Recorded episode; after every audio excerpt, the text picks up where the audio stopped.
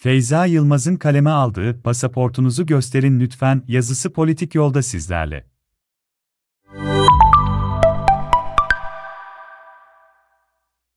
Almanca öğrenmeye ilk başladığımda dersi veren öğretim görevlisinin sıra dışı bir metodu vardı. Takip ettiği özel bir müfredat olmaksızın bize en çok neyi öğrenmek istediğimizi sorarak ilerleyeceğini söylemişti. Türk eğitim sisteminde öğrenme kültürü çoğu defa öğretilmek istenene bağlı kılındığı için aniden inisiyatif almak şaşırtıcıydı doğrusu. Benim de dahil olduğum bazılarımız adın ne, sen kimsin, kaç yaşındasın, bu kaç gibi şeyler sorduk. Kadıncağız afallamış yüzlerimizi bir süre süzerek bekledi ve istediği cevabı alamadığını ele veren samimi bir tavırla yardımcı olmayı denedi. Mesela diye başladı. Farz edin ki yurt dışına gittiniz. Coğrafyası, kültürü, insanları, yiyecekleri, tüm hayat tarzı farklı olan bir yer. Orada sizinle aynı durumda olan yabancı birine rastladınız. Birkaç dakika havadan sudan konuşacaksınız altı üstü. Ne sorarsınız? Kendi ülkenizden gelmediğine emin olduğunuz bir insan size ismini söylese gerçekten anlar mısınız? O an anladım ne demek istediğini. Doğru cevap, nerelisin? Olmalıydı. Benzerlikler ya da farklılıkları farklılıkları konuşabilmek için nereden geldiğimiz hakkında bir fikir sahibi olmak, insana sağlam bir öngörü katıyordu. Çoğu defa söylenen isimlerin telaffuzunu eksiksiz anlayamıyorduk. Ama ülkeleri kesin olarak biliyorduk. Nereli olduğumuz ve nerede büyüdüğümüz kimliğimizi oluşturan en önemli parçalardan biri. Belki de ilk tohumu, en katıksız mayası. Nitekim, bugün yaşadığımız dünya konjonktürü bize coğrafyanın kader olmadığını yakinen tecrübe ettiriyor. Ve biz de nereli olduğumuzun pek büyük bir önemi olmadığı yanılgısına kapılabiliyoruz. Eğer bugün küresel bir dünyada yaşadığımızı düşünüyorsak nereli olduğumuz neden hal bu kadar önemli? 1960'larda Kanadalı filozof Marshall McLuhan'ın ürettiği global village kelimesi bizi dünyanın global bir köy olduğuna inandırdı. Ama yine de hayatımızı şekillendirirken nereden geldiğimizin etkisi büyük. Benim bu yazıda özellikle dikkatinizi çekmek istediğim nokta ise çok daha somut ve yoruma kapalı bir şey, pasaportlarımız. Pasaporta en çok ihtiyaç duyulan yer yolculuk olduğu için serbestçe gezen, dolaşan anlamına gelen seyahat kelimesiyle bağdaştırıp seyahat belgesi demişiz Türkçe'de. O yüzden pasaportları kimlik gibi çantada, orada burada taşımıyoruz. Ta ki bir yere yolculuk başladı mı çıkıyorlar yerinden. Dolayısıyla seyahat etmediğimizde pek de umurumuzda değiller. Oysa pasaportlar bize tahmin ettiğimizden çok daha fazlasını veriyor. Çünkü pasaport ile aidiyet arasında sağlam bir ilişki var. Dikkat edin, kimliğin eş değeri değil, bir ülkede çalışma, öğrenci olma gibi herhangi bir sebeple geçici olarak kaldığınızda vize haricinde de kimlik alabilirsiniz. Hatta şartlar sağlanırsa, verilen süresiz oturum belgesiyle ömür boyu başka bir ülkede kalabilirsiniz. Süresiz oturumlar genellikle o ülkenin pasaportuna yakın imkanlar sunar. Eğitim ve çalışma hakkı, yaşama hakkı, sağlık gibi sosyal hizmetlerden yararlanma gibi bütün hukuki ve anayasal haklara sahip olursunuz. Süresiz oturumun vermediği ama o ülkenin vatandaşı olmanın verdiği iki önemli şey vardır. Birincisi seçme ve seçilme hakkı, ikincisi seyahat esnasında konsolosluk koruması. Bu da o ülkenin pasaportu demek. Pasaportlar seyahati daha kolay da yapabilir yapabiliriz orada. İlgili ülke konsolosluğundan vize alma, kapıda vize alma, vize yerine geçen bazı belgeleri online doldurma gibi süreçler ne kadar kolaysa o kadar özgürüz demektir. Öyleyse pasaportların verdiği özgürlüğü kıyas edebilmek mümkün mü? Bu endeks, vatandaşların önceden vize almadan erişebilecekleri ülke sayısına göre tüm dünya pasaportlarının sıralamasıyla oluşturulan global bir endekstir. Tüm bilgiler, dünyanın en büyük ve en doğru seyahat bilgileri veri tabanını koruyan Uluslararası Hava Taşımacılığı Birliği'nin IATA KTA, özel verilerine dayanır. Endeks belirlenirken önceden belirlenen bir takım şartlar esas alınır. Örneğin, yetişkin vatandaş olma, turizm veya iş gerekçesiyle gitme, en az 3 gün konaklama, gerekli aşılara sahip olma gibi belli koşulları sağlayan kişiler varış yerine giderken vize almaları gerekmiyorsa pasaport puanları birdir. Böylece endekste güncel olarak bulunan 199 ülke için toplam puan hesaplanarak yüksekten düşüğe doğru bir sıralama yapılır. Almanya pasaportu, Henley Pasaport Endeksinin 2020 yılı verilerine verilerine göre Japonya ve Singapur'un ardından Güney Kore ile birlikte en güçlü üçüncü pasaport unvanına sahipken 2022 yılında ikinci sırada yer aldı. Güney Kore pasaportu ile ikinciliği paylaşan Alman pasaportu, 190 ülkeye vizesiz giriş olanağı sağlarken listenin en sonunda Afganistan bulunuyor. 110 ülkeye vizesiz giriş olanağı sağlayan Türk pasaportu ise 2022 verilerine göre 50. sırada yer alıyor. 2021'de 57. sırada yer alırken son yılların en yüksek sıralamasına 38, lig ve 2000 2014'te ulaşmış. Henley Pasaport Endeksinin resmi internet sitesinde bu bilgileri doğruladıktan sonra çeşitli gazetelerin haberlerine ilişti gözüm. Ülkemizin 2019 senesinde 51. olan sıralamasının 2020'de 57'ye düştüğünü bırakın ve 7 sıra birden yükseldiği yanılgısına bile rast geldim. Üstelik müjde bile var. 100 bin Türk lirası hibe karşılığında Barbuda vatandaşı olursak ya da Montenegro'da 250 bin Türk lirası değerinde gayrimenkul satın alırsak bu pasaport engelini aşabilirmişiz. O halde ülkemizde özgürlüğü veren pasaport mu para mı?